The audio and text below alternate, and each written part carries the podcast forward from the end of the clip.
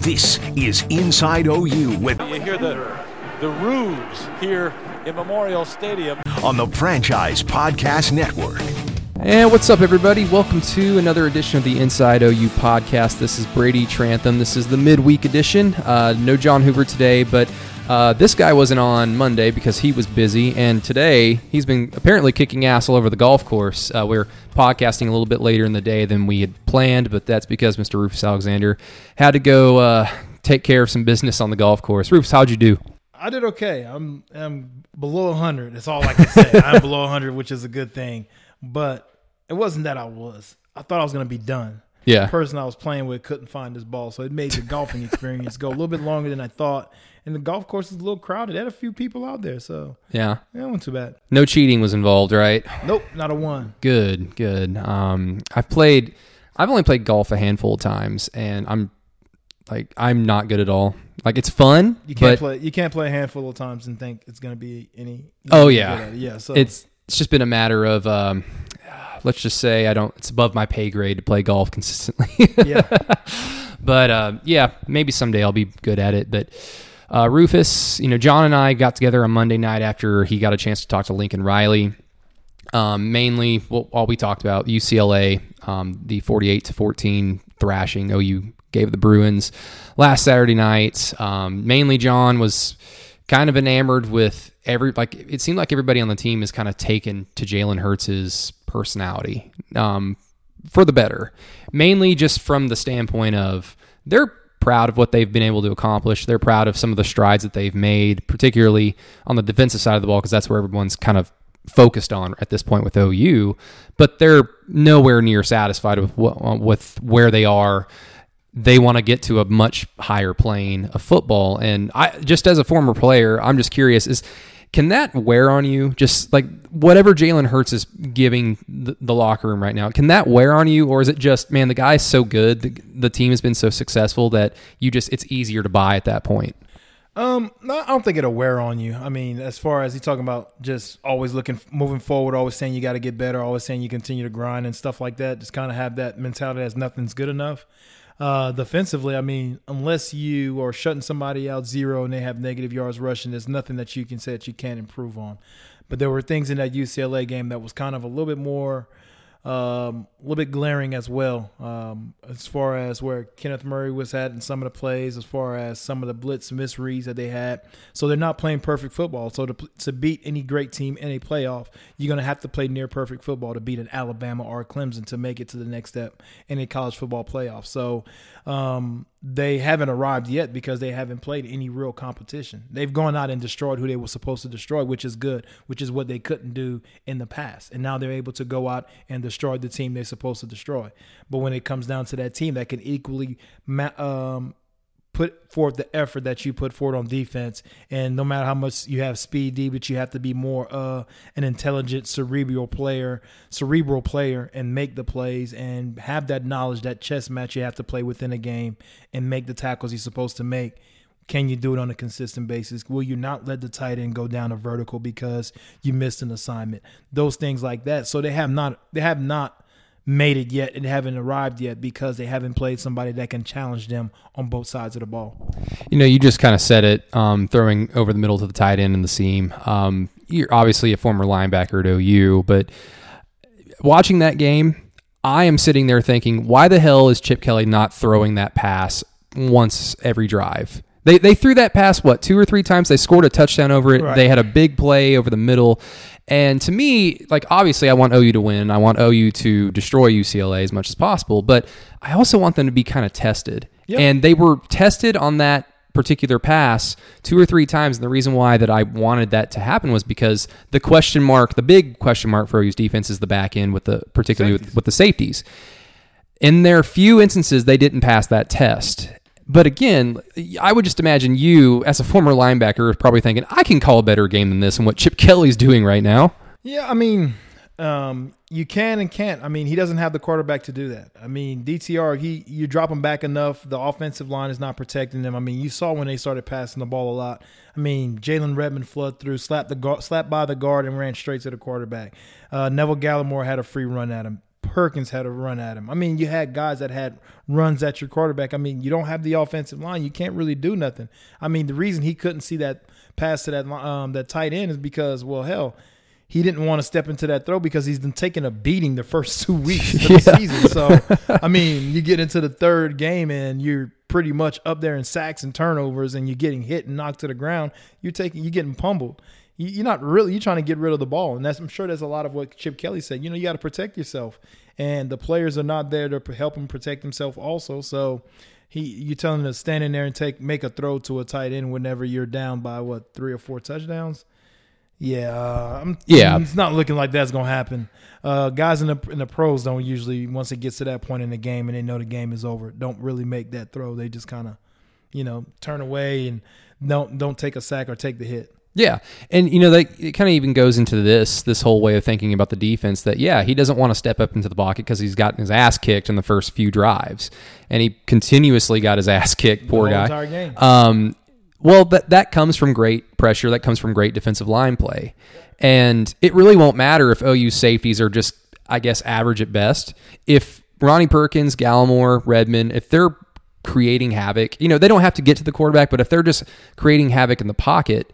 Those passes don't come. That- that- it- you- It's not like NCAA or Madden where you yeah, can just we- hit a button and they'll the the pass is thrown. We can't expect that to to be the that's going to be the the norm the whole entire year. Um, And that's- they're going to play against better teams, better competition, offensive lines that offensive line that has a pulse, uh, offensive guys that has a pulse as well. So um, you- you're going to have to get better on that on that front. I mean the the the safeties have to get better covering in space.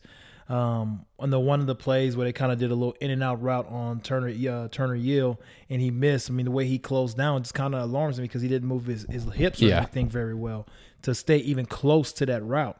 Um, little things like that, you know, you figure ah, you got to be better in that situation. So um, the back end has to continue to grow and get better. I don't know if it was a miscue by the linebacker or a miscue by the safety on the one of the ones where they were blitzing and then the tight end was wide open down the middle of the um, down the middle of the field because I believe it was uh, Mead that was in, I believe, at, at linebacker, and he kind of delayed blitz yeah, um, which you would think because the way it looked like it looked like Buki was running towards the middle, and it means that other safety have to come down. So it's between the safety and the linebacker. They misread they misread on that. How you you can't have those situations where you do that and beat good teams. I remember we were playing Texas and we were up uh, playing against Texas, and Lewis Baker was supposed to cover the tight end, and I was supposed to blitz, and Lewis Baker didn't cover the tight end. He blitzed, and I ended up picking up the tight end, but the defense was designed for me to blitz, and it would have been it would have came clean if I went, and then he would have picked up the tight end. They could see him, they couldn't see me. So little things like that, you kind of want to eliminate those things because it could have been a good play, and by you not understanding what you're supposed to do, mess up somebody else. So I Yeah. think Mead could have been faster on it, and he could have played the tight end. But you want to see him play a clean game, which is no perfect game. Yeah, exactly. And I guess the caveat with all that would just be simply this that Alex Grinch is force feeding depth. I mean, like you just said, Brian Mead was out there. Brian Mead was out there in meaningful snaps when the game was still technically in doubt. You know, that's that's something that we've seen over these last three games that Grinch is really trying to find some guys that he can depend upon.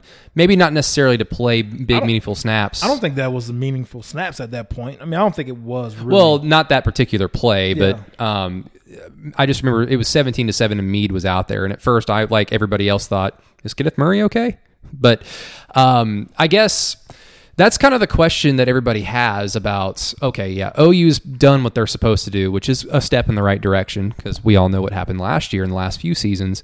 Um, but the competition is what it is. It's not a, it's not OU's fault, but it is what it is like how ex- how excited can you be about this defensive line? And and because the defensive line goes, it's always, in my opinion, if you're if you have a good defense, it's because you've got a good defensive line. It makes everybody else look better. Right. Um, I mean, defensive line wise, I mean, I think they've been playing really good ball. I mean, Neville Gallimore is playing really good ball. He's when he comes out, um, Overton comes in and does a really good job as well. When he gives them a break, Faamatau is getting healthy and get more and more healthy. So he's getting in there and giving you good, meaningful snaps. Redmond and Stokes are playing very well off of each other. Also, and you got Ronnie Perkins that's doing well with Stripling uh, in the back in the back end, helping him out as well, subbing for him. So those guys have a good rotation going between them.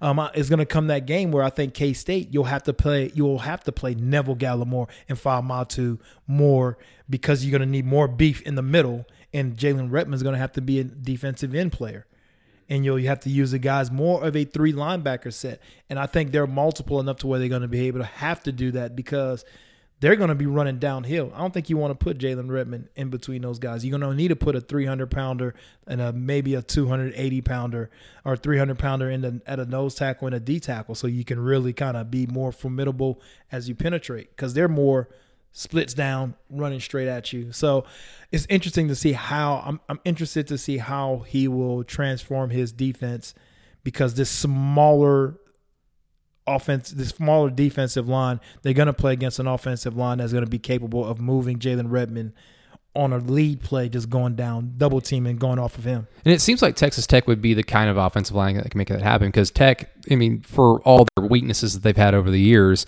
one of their strengths has always been offensive line, and that goes back to the Mike Leach days because you, in order to pass the ball sixty times a game, you've got to have a bunch of guys that can go out there and block at a high level. But yeah, but I don't think that'll test them that much though because No, they're, it's- they're, it's wide open, and you're you can put three, four defensive linemen. You can put um, Jalen Redmond in that situation because he's going against passing guys. He's going up against a guard, and like I told Sam and everybody, I'm like.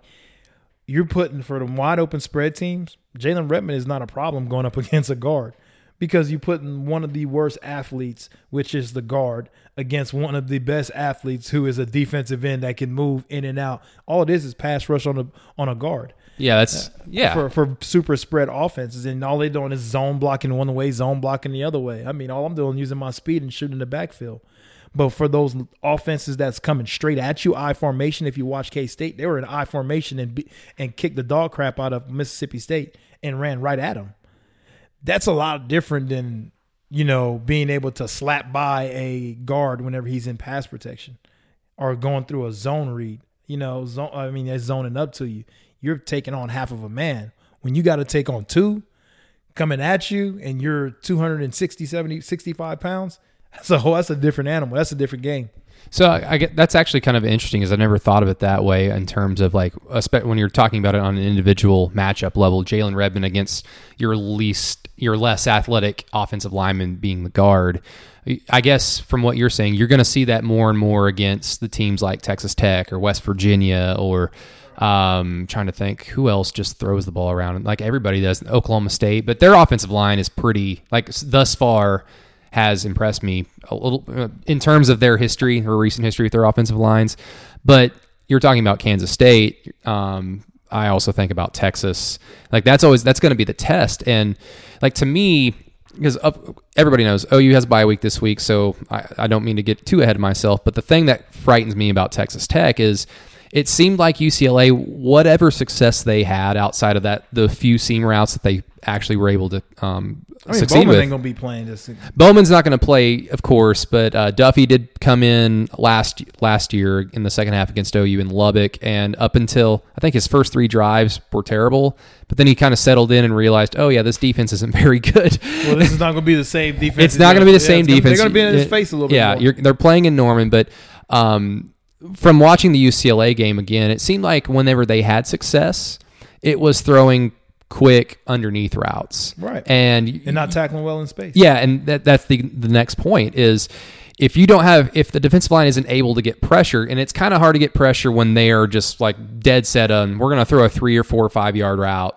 Like you're, it's one, two, three, show. One, it's two, almost throw. impossible Yeah. to get there, but getting hands up, you know, all those cliches that you hear like from the time you start playing football in Pee Wee, get your hands up, um, play with aggression, anything. Like that to me is what scares me the most about Texas Tech because if there's no pressure and Tech is able to just be comfortable with their play calling because Trey Brown is missing tackles again or because Parnell Motley starts biting on a short route and then he gets burned on the back end, that's when it gets interesting. And yes, half the league is going is kind of trending more towards power offense, like you were alluding to, but still the other half is dead wide open. dead set on wide open. So, um, the the test is yet to be there, but I do believe that Tech will provide something that where after the game we could actually have a little bit of a better idea of what this defense is actually capable of. Yeah, I think is going to challenge them a little bit as well. I mean, they got some talented receivers. You're going to challenge. Parnell Motley is going to get challenged more by a more a more capable receiver of getting by him, as well as Trey Brown.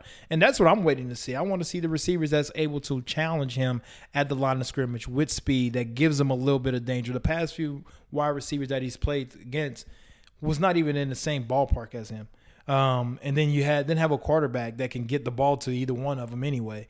So for Texas Tech, it's, it sucks that Bowman's not playing, but you know it is what it is. I mean, it's benefit for OU, but also uh, you want to see those guys get tested. You don't want to be their first test coming if they get into a college football playoff and they play against a Tua or Lawrence, or a Trevor Lawrence, and you have to you know play against those receivers, and that's your first real test. So I'm I'm excited to see the Texas Tech game whenever they play against those guys because they got talented receivers on the outside. They got guys that can challenge them vertically. They got guys that run really good, precise routes as well. So it's going to be fun to watch that game just on a pure technical standpoint to see how far Parnell Motley has come, to see if Trey Brown's getting better at tackling. The one thing I need is I need to see from Trey Brown is stop diving at the ground.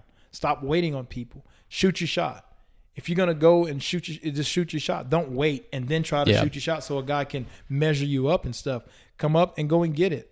Yeah, and I don't know if you saw any clips from Monday's press availability, but um, it was the defense that was available on Monday. So John was there, and he got to talk to Trey Brown. And I thought this was kind of interesting just because everybody knows the history of this defense recently. Um, but Trey Brown said to John and the other media that was assembled there that night um, I'm embarrassed about what I've done. Like I'm a good tackler, and I haven't shown that. And I I worked on X, Y, and Z in the off season to improve my game, and I let tackling fall by the wayside. And the good thing that I'm taking from that is the defense has performed really well against yes shit competition, but they performed well. So now they can go back and look at some of their weaknesses and say it's okay. I can if I just get better at this, how much better can we be? As opposed to last season where they look at their weaknesses after three games and they're like, oh my god, I, I don't know what to do. I don't trust the coaching. They, I don't. They got a plan. I mean, the thing about you look at. Um, Brown situation, you see that they ha- they have a plan and he's in position to make a play. He's just not. The Davis kid is making ton of plays. He's coming up and he's he's not waiting on the back end. He sees it. He he pulls the trigger. It's, it's like he, they're sitting back there and they're waiting for a running back to come towards him and he's going to shuffle his feet, wait, wait. Rufus, you know why, right? You know why Jaden Davis is making those plays. Why is that? Because he's a freshman. He hasn't been coached by Kerry Cooks yet. Well, too long. no, too soon, he hadn't had the soon. talent coached out of him.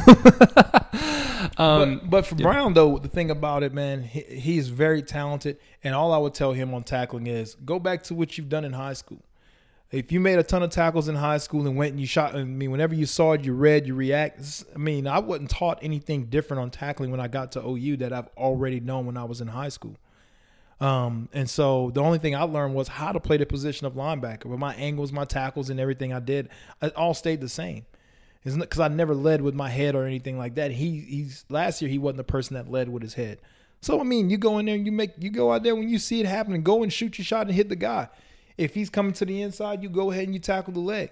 I mean, the one thing I got to say about about Brown is um, he can cover his butt off, and he, he showed it. He got a pick. Yeah, and I mean, and he also he's always in the right position, and he sees it before it's happening. That's why he's in the right position. But he got to once he sees it, he got to start trusting it and go in and make the tackle.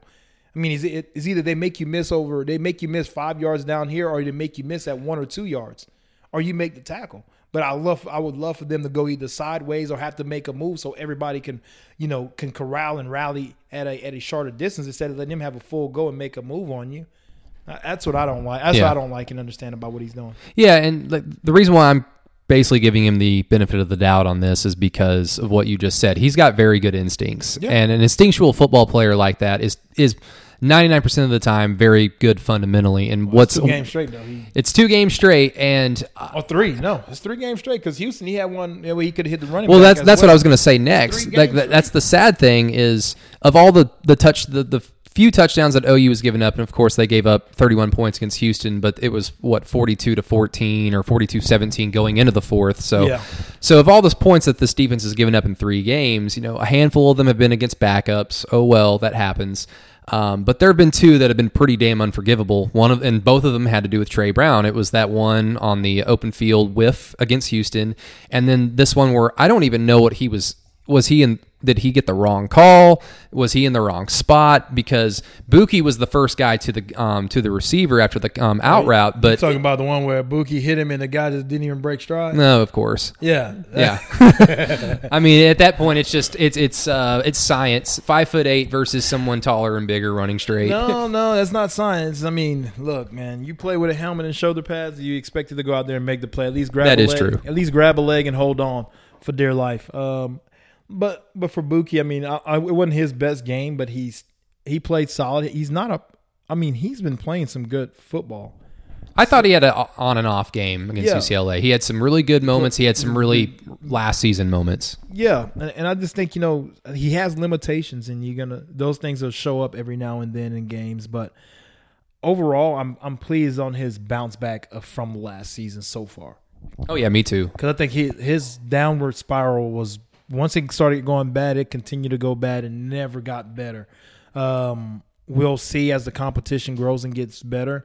Uh, UCLA was kind of one of those ones. I think he had just an average game, maybe. It balanced out. Yeah, just an average game, and so that's better talent. So I need to ha- see him have that that uh, that game he had against South Dakota against UCLA and make plays because they don't have the top echelon of talent. They just have talent as well as far as players go that you get for a D1 school. They're a Power 5 school. So you want to see him have one of those games that he had against a South Dakota because of who it is in UCLA and not have a, a situation where he misses a tackle out in open field against a deep a, a five star or four star athlete or somebody that's of his equal supposedly of his equal caliber. Mm-hmm.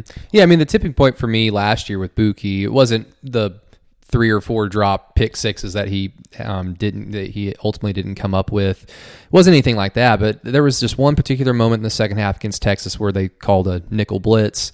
Buki went up and the the right tackle didn't even hit him yet, but it was really apparent like with the spacing, Buki wasn't going to be able to do anything about it and he just stopped. And my, like I've said on this podcast before, my dream for Buki is Beyonce Jones. Just be aggressive. If you're going to do something, look badass doing it and just try to do it as 100% as you can. And there were some examples against UCLA that kind of reminded me of that Texas moment where the effort was kind of half-assed there. Right. And he just kind of like, well, he's going to score or he's going to pick up a first down, so I'm just going to make a effort for the legs and n- nothing more. I don't want to see any of that crap because as we all know, the competition, at least on the perimeter, is going to get tougher and tougher in the Big 12. Yeah, it'll, it'll get better. Um, but the other thing is, what you're gonna realize, I think, I think they're gonna start moving other people around and try to get some more competition. Cause I think the uh, was the kid, the Davis kid, was Jaden Davis? Jaden Davis. Jaden Davis is a kid that He's forcing himself onto the field more and more. It's like, man, that kid's out there making hits, making plays. Let me see if I can move him in the nickel and how he plays, if he blitzes well and if he covers well.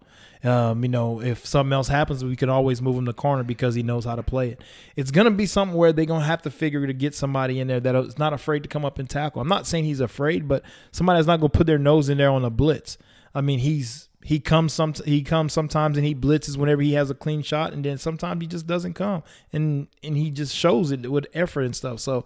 I'm looking at Grinch to get it fixed, and um, you may see a little bit more Chanse Sylvie in his next game as well to see how he does. Also, yeah, I didn't see much of him against UCLA. Justin Broiles had a he kind of he made an appearance and had a really good showing. I thought. yeah, Um, Broyles which- showed up as well. Um, you got Barnes got in there as well. I mean, eh.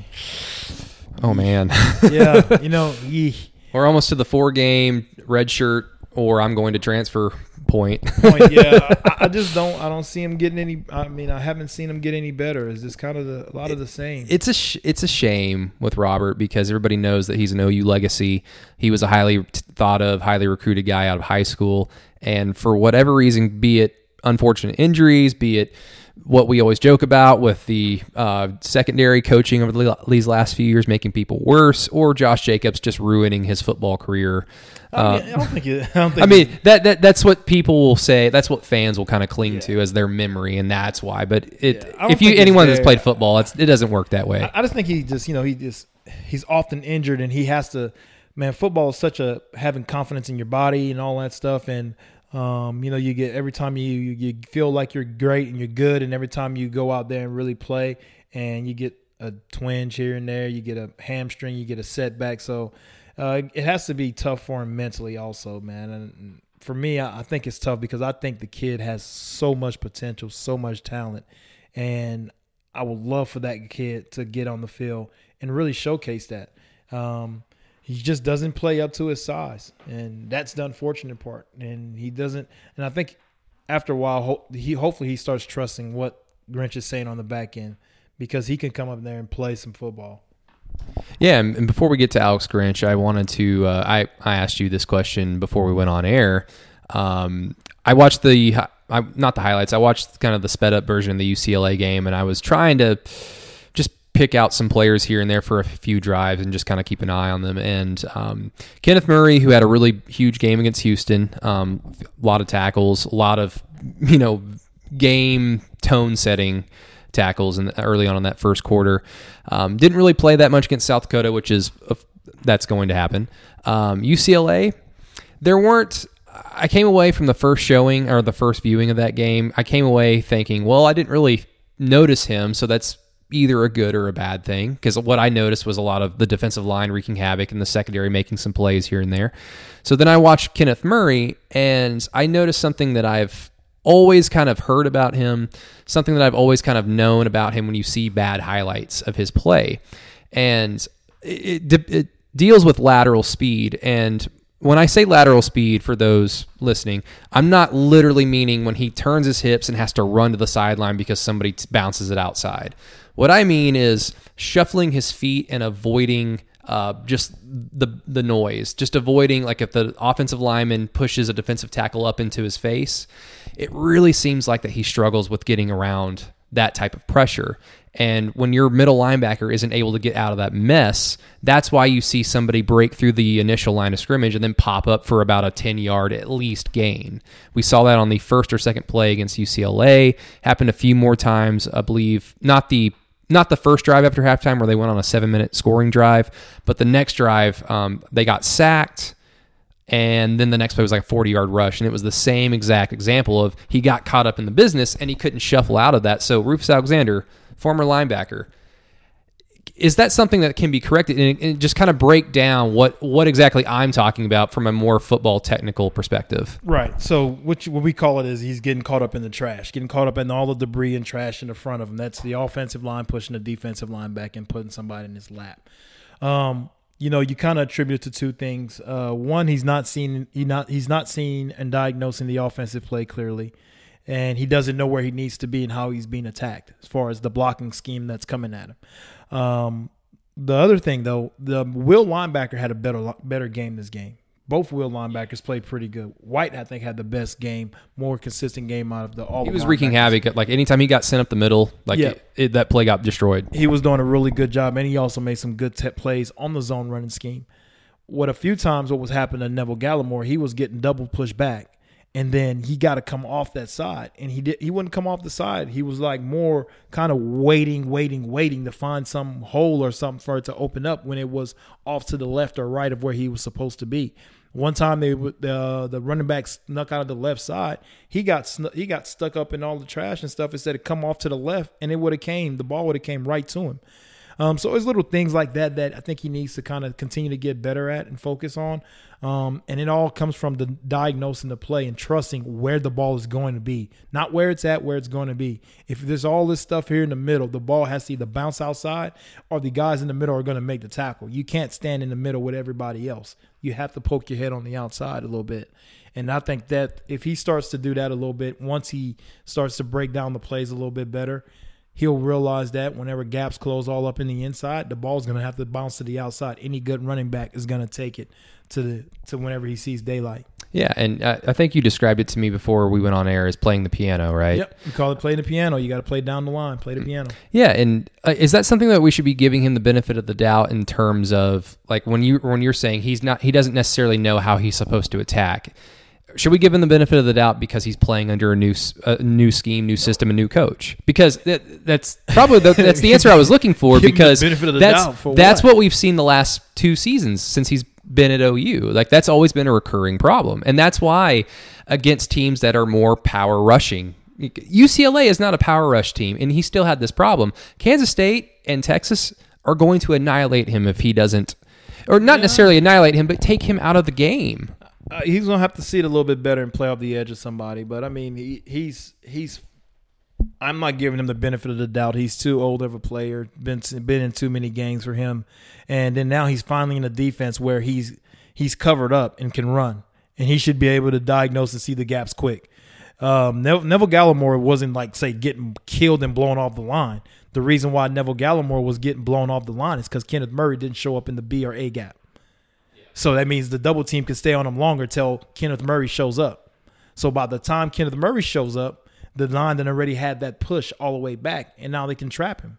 So that's the problem. Um, they you're looking at it to where the offense, the defensive line, and the linebackers have to play off of each other. They fit like a glove, right? So if you the longer the linebacker stays back there, the more time the offensive line has to push on the linebacker. And so if the offensive line has three and four seconds to stay on this defensive lineman, I mean Neville Gallimore is taking on 600 pounds. So again, I mean if Kenneth Murray shows up fast in that in that gap where he's supposed to be, that guard has to come off on Kenneth Murray early, and it lets Neville Gallimore fight off the center or guard and stay heavier in that gap. Instead, you're getting them pushed back in your lap, and then the guards coming off, and they kind of working a little wall and trapping you, you know, turning you off. That's more his fault than it is Neville's fault. And that's the thing that he is when I say he has to diagnose the play a lot faster so he can get in that gap to help Neville out.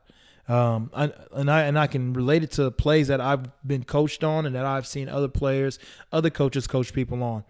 Coach Ship would always he would come to the sideline, he would cuss you out, say, "Hey man, my my defensive lineman want to come to the party too. I mean, he's holding up two people. Get your butt downhill."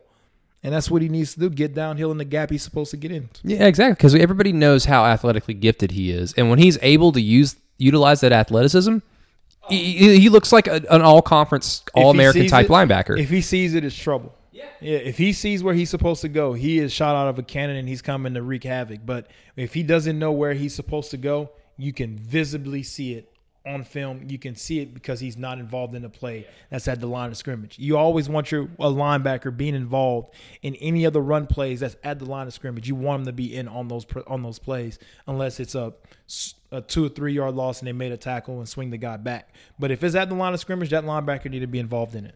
Yeah, that's. I mean, thankfully OU has a bye week, but I mean, if like we've just said, if Kenneth Murray hasn't been able to figure it all out by now. I mean, it's just a, it's just another week, but hopefully I mean, it's not. It's not say he doesn't figure it out. I think it's just inconsistent. It's up and down.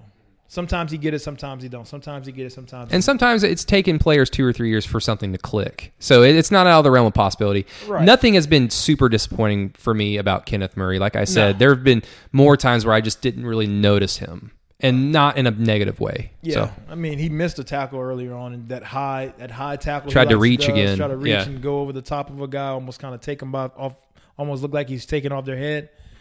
He's going to start putting a little bit of his body on some people here coming up pretty soon. Yeah, comp- play against some good competition that's going to just throw him off off that tackle. Mm-hmm. And I guess uh, for the next thing, it'd just be like Alex Grinch over the last three games. I mean, other than the obvious that everybody can see that fans can even see. Like the defensive line is getting pressure and getting sacks. Um, the secondary isn't getting beat, even though I mean Houston had a pretty good skill set uh, of players. They've got a good offense. UCLA has some talent, but they're uh, South Dakota, whatever. Um, what, what have you noticed that maybe the casual football fan, the casual OU fan, um, wouldn't notice just necessarily about or specifically about Alex Grinch and the changes he, he's brought forth? And is it something as simple as this team just needed a different philosophy or a different voice? No, I, I think um, everybody notices. I mean, I, it's nothing that I can say that the fan, the common fan, hadn't seen. Um, I think skill wise, they're they're playing with better technique. I think they needed another voice, um, and I was one that always thought that Mike could right the ship and he can get things better if you know if he just got the right talent into it. And I still think that he can coach, but it was just where he was at. I didn't think he had the right group and core of coaches with him. Now they have. I think it's not only that the voice is different with that with Alex Grinch and philosophy is different. The coaching staff com- complements each other very well. Everybody complements each other very well. Coach Manning to Coach Grinch to Calvin Thibodeaux to Coach Odom um, as well. Um, those all those guys, they're doing a great job. Even Ruffin, Coach Coach Ruffin McNeill as well. He's he got his niche as well and how he keeps the guys together. He's like the glue guy, but all them other guys are those guys are crazy. I mean, I watched Coach Odom on the sideline. He is in, he's an intense dude, and I love it because Venables was an intense dude. Yeah, Mike was an intense dude. Manning is an intense dude. He's all he's positive, but he is intense. And you have all those three guys that's in that very important positions. Those are intense guys, as, as well as Calvin Thibodeaux. Coach Thibodeaux is just he he's such a technician as far as what he does. But those other guys, man, once that that core of that group works really well together, then you could move in the right direction, in the right locking step. But I, just think the the coaching staff that was there with Mike and Mike himself was being stubborn and how he was doing things. I just didn't think the whole the group meshed well together.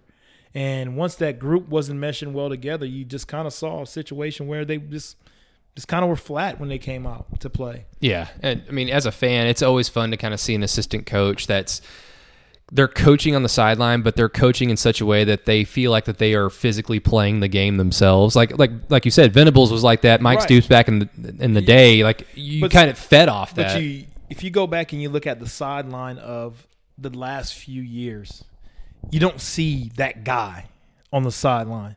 I mean, you look at Grinch whenever something bad happens in the game, you can look at his face and you can be like, "Oh crap." Yeah, the camera caught him saying, "Let's can go." Yeah, you look after at, the sack. Yeah, you you look at like a a madman that wants everything to be perfect and done the right way. You look at if you if they put a camera on Odom as well, and somebody doesn't do something, the man is intense. Same thing with Coach with Coach Manning, and those guys where they where are those guys at? They're all on the sideline, and the players have to feed off of that energy. Well, you got one madman, which is Mike Stoops. He's way up in a booth up there that can't really reach out and get a kid. And you, you look at Kerry Cooks, he was so cool and laid back and, you know, like, oh, my guy's going to get it. They got it, you know. Same thing with, with Coach Kish. Coach Kish was a he's a great guy. I mean, the kids loved him. But you is this he was just that he wasn't that so intense guy that you kind of come to the sideline like, man, I messed up. I don't want to go and face that guy. You know, and so you kind of now you have that different mode that different mindset and i just love watching it now and and they needed a new philosophy. Um, obviously they needed a new surroundings and coaching staff and how it all played out because these are the same these are the same kids that was with mike. A few added a few young people and they are performing right now where they would struggle back in you know a few years ago last year. And i'm saying it's not it's not the the the the, the jury's not out yet but these kids are performing. They're doing some really good things. Now i'm waiting to see if this thing continues to grow and grad and gradually get continue to get better which i think it will. But i just love the intensity of the coaches and the passion of the coaches and how they're coaching on the sideline and how they're not letting anybody get away with a little one little small thing here or there that's how it used to be on, on defense, and it's now that way on offense. You can't get away with a little thing with Beanbo. You come to the sideline and Beanbo is giving you the business. You can't get away with a little thing at wide receiver. You know why? Because there's a young freshman breathing down your neck, right? So at the quarterback position, you can't do this at the quarterback position because there's a five star guy sitting right there on the bench that's breathing down your neck. That if he gets in, you're never going to see the light of day again. So again, they have they're too deep and they they got guys pushing guys. And on the defensive side, now you kind of have somebody moving lockstep with how the offense is moving. There's young guys breathing down your neck. There's coaches that's going to give them an opportunity to take your job. All those really great things that you want to have for a defense. That's how they get better. And like I said, you have to appreciate what those coaches and what that staff is doing for sure. Yeah, and I think anybody that's ever played football or really any sport, you know, can probably attest to this. I mean, nope. when you're young, it sucks to have an intense coach to get screamed at, you know, in front of all your teammates in practice or on, on the sideline in front of all your parents during a game. But I mean, more times than not, those intense coaches they bring the most out of you because like just like you said like you can la- the last few seasons probably players could go to the sideline and feel comfortable about making a mistake because they weren't going to get just chastised. Now that's that's not necessarily on the table but yeah. Right, and I, I've like I said, I've seen things on the sideline last year that would make you say like, "Damn!" I mean, if I if it was me back in the day, I'd get my ass kicked. I'll get, I mean, I'll get coached. I'll get screamed. I mean, I'll get. I would not get put back in the game. Venables game. would scream at you guys even if you made a good Play- play. Yeah, made a good play. you weren't supposed to be there to make that good play. because it's somebody else's it was somebody else's job and you got he wants that other person to be where it's supposed to be hey you lucked out right there that if they if they do this you're gonna you're gonna be in trouble so you'd always know Attention to detail. yeah and so but this i've just seen things that have happened on the sideline that was like man i would never play that kid again if he said if he did that crap on the sideline it's just things like that i mean and now they don't now you you come on the sideline and you have that punk attitude. Oh, well, don't worry about it. I'll just play somebody else and keep on moving with the other people that I have. You can go ahead and sit down. You can go find somewhere else to go. I'm a recruit to replace you. I'm gonna find somebody else to come in here and play. I'll play a freshman. I'll play a walk on. I don't care. But you have to make guys really want to be perfect at what they do. If you don't make guys be perfect at what they do, and then guys will just think the the- they'll do the bare minimum to be to think and think that's their best because they're better than the person that's right there. Nobody's giving that guy a chance. Everybody now believes that they can be a starter. The Jay, the Jaden Davis kid believes he can be a starter because he's getting opportunities. And the uh, the White uh, Sean White thought he had it sewed up, but Ryan Jones he, was given an opportunity. I mean, it, you can keep going down the line, right? And kids are starting to perform and may being and and sh- paying attention to detail. It's no coincidence that uh, Brown came out and said, "You know what? I let this fall by the wayside. I need to get better at this because He there's knows. a young kid that's right there that they want to play." This is the same thing. I mean, I'm telling you, it's competition breeds makes a guy want to be a better player because of the uh, the chance of you can lose everything because somebody behind you is really good or is playing really talented and playing and being a consistent player. Yeah, and I mean these are all encouraging things. These are all very encouraging, th- encouraging things about this defense. And when was the last time that we could sit here and say that, you know, a few weeks into the season, hey, it's been encouraging. So we, we will find out. But before we get out of here, Rufus, uh, last week on the pod, you were very excited about the previous week's slate of Big Twelve games, and y- y- Texas Tech disappointed against Arizona. They lost Bowman midway through that game. I don't know if that was really going to change. I thought much. it was gonna give Arizona State uh, Arizona a little bit more. Yeah, it was it was a little shocking considering how what we saw from Arizona in that first week against Hawaii. But other than that, Kansas State goes down to Starkville, um, and Starksville, excuse me, and beats Mississippi State basically at their Not own. say beat them. They put a whooping on. They Yeah. took them in the I formation. How Yeah. disrespectful is that? You get the SEC defense go out there and get disrespected by a team getting in the I formation and pretty much running the ball down your throat, saying, "You know what? Just take it. You know you can't do nothing about it. I'm gonna run I right, I left. I'm gonna just I'm gonna run it left. I'm gonna run it right. You just take it in the face and just get keep getting punched, and nothing they Yeah. can do about it. They bloodied their nose and they kept punching them in the same nose over and over again. Yeah, and I, I told John on Monday, like watching that game, because you and I were, we were at Twin Peaks uh, for the franchise's uh, pregame shows all day. So I'm sitting there watching it, and at the time, Kansas State was down seven points, and they continuously kept, you know, kicking themselves in their in the foot. And I, I, I was watching it thinking they're going to lose this game, and I'm going to come away from it saying they screwed around so much and they should have won this game. But then it's like they just said, you know what, let's just win the game now. Like screw Yeah. it. And to do that on the road, and it's like, yeah, who knows how good Mississippi Especially State is? Yeah, That's who, hard who, who knows how good they are? But still, you're going on the road against a Power Five opponent uh, at the le- and you're the level of Kansas State, who I, last year Mississippi State destroyed Kansas State. Yeah.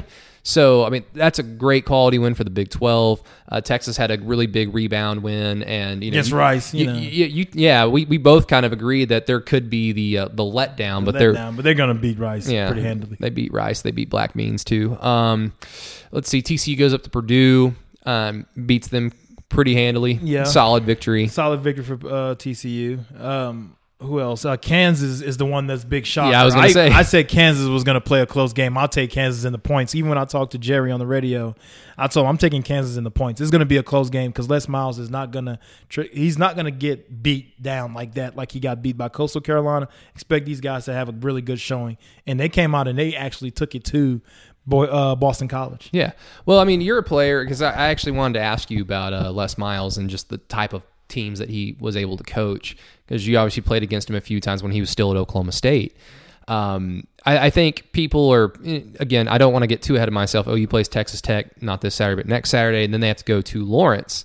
It's a game OU's probably going to win, but you see what Kansas is able to do on the road against a team that over the last few years has had one of the better defenses statistically. Um, like I said, over the last few seasons, it kind of freaks me out the Les Miles factor. What, what type of teams does he typically have, especially against the bigger programs like Oklahoma? They're they're always tough minded, hard nosed teams. They're always going to come and give you their all. But it's one thing you know: whenever you're going to play against a Les Miles team, um, you're going to be in a physical battle. You better be ready to play physically. He, you may be able to knock them out a little bit earlier if you if you can get up on them. And for a team like Kansas, you have to be able to knock them out early so they can, you know, because they still have doubt, but they don't have, you know, it's kind of they're kind of in the middle right now, and trusting them and not trusting them, and sometimes they go back to doing their old thing. So you got to you got to smother him. He's gonna have a scheme. He's gonna have something ready for you whenever you play against Kansas. You just have to be ready to counter that and make plays and put them out of their misery first early on. If you don't, you let them hang around, they'll start believing and Les Miles up figure something out. The Mad Hatter, he's always has a sound defensive team, a sound special teams team. They're always pretty sound all around. Yeah, and again, I, I I'm not too frightened of it, but it just seems like you know Les Miles was in that kind of a similar position in Oklahoma State when he started his head coaching career down up there. Um, all it took was one big program defining win um, against OU in Norman in 2001, and it really helped the, the program buy into his schemes, into his personality. Um, we'll see from Kansas because they, I think they got West Virginia this week, right? I believe. West Virginia came out with a big one as well. Yeah, NC State. I they didn't. Uh, NC State's another solid program over the last few years. They're they're never terrible. They're never great, but they're just a team that you can never take lightly. So it's a good win for the Big Twelve. I thought it was a great week for the Big Twelve. It's the first time that we've been this far into the season where I thought hey, like maybe this conference is maybe the second or second best conference in the country. Who we're knows? Not, we're not total turds. We could play some football, but it's all good. Well, um, well, Rufus, just uh, thanks for jumping on your own podcast. Like I always say, thanks for jumping on your own podcast. But um, everybody, um, obviously, there's no uh, game this weekend. Uh, we'll try and do something special for you guys on Saturday. Uh, Rufus, do you have any big weekend plans? What no. are you going to be doing? Sit at home, drink some beer, watch some football. Okay, well, real quick, who you got, OSU or Texas? Uh, I hope they both lose. I don't really care. yeah, me too. Uh, it's it's a shame. It's not like the NFL where ties happen like once every. Like, it seems like every week. yeah, I hope can they you, both lose, but it's all good. I mean, if OSU wins, OSU can kind of jump up the ranks a little bit. Texas wins, they can always say that Texas is back and whatever. But I mean, I really don't care. Um, it's just you know, um, because I'm cool with Sam. Uh, hopefully OSU wins, so it can be like a there you go crazy bedlam. Yeah, I mean what, OSU's beaten Texas and Austin like for the last five times. Oh my god! And it's like yeah, Texas has been bad, but still five times in a row. That's not good. Whew. Well, we will find out on Saturday. Rufus, as always, thank you so much, my friend. Uh, everybody, thank you for listening to the Inside OU podcast. Uh, subscribe, rate, and review, and all that good stuff. Uh, listen to all the other podcasts on the Franchise Podcast Network, of course, as well. You'll hear about that um, from the disembodied voice on the outro. But for Mr. Rufus Alexander, this is Brady Trantham, and y'all have a good rest of your day. Listen to Brady Trantham Saturdays from 10 a.m. to 12 p.m. on 1077 The Franchise and 1079 The Franchise Tulsa. Follow him on Twitter at Brady Does Sports. Listen to John Hoover weekdays from 6 p.m. to 8 p.m. on 1077 The Franchise and 1079 The Franchise Tulsa. Follow him on Twitter at John E. Hoover. Subscribe, rate, and review all the podcasts in the Franchise Podcast Network. The Sam Mayes Podcast, All In, Inside OU, OKC 82, and Intimate with TV's Jerry can be found in all the places you listen to your podcasts. Seriously, just subscribe. You don't even have to listen.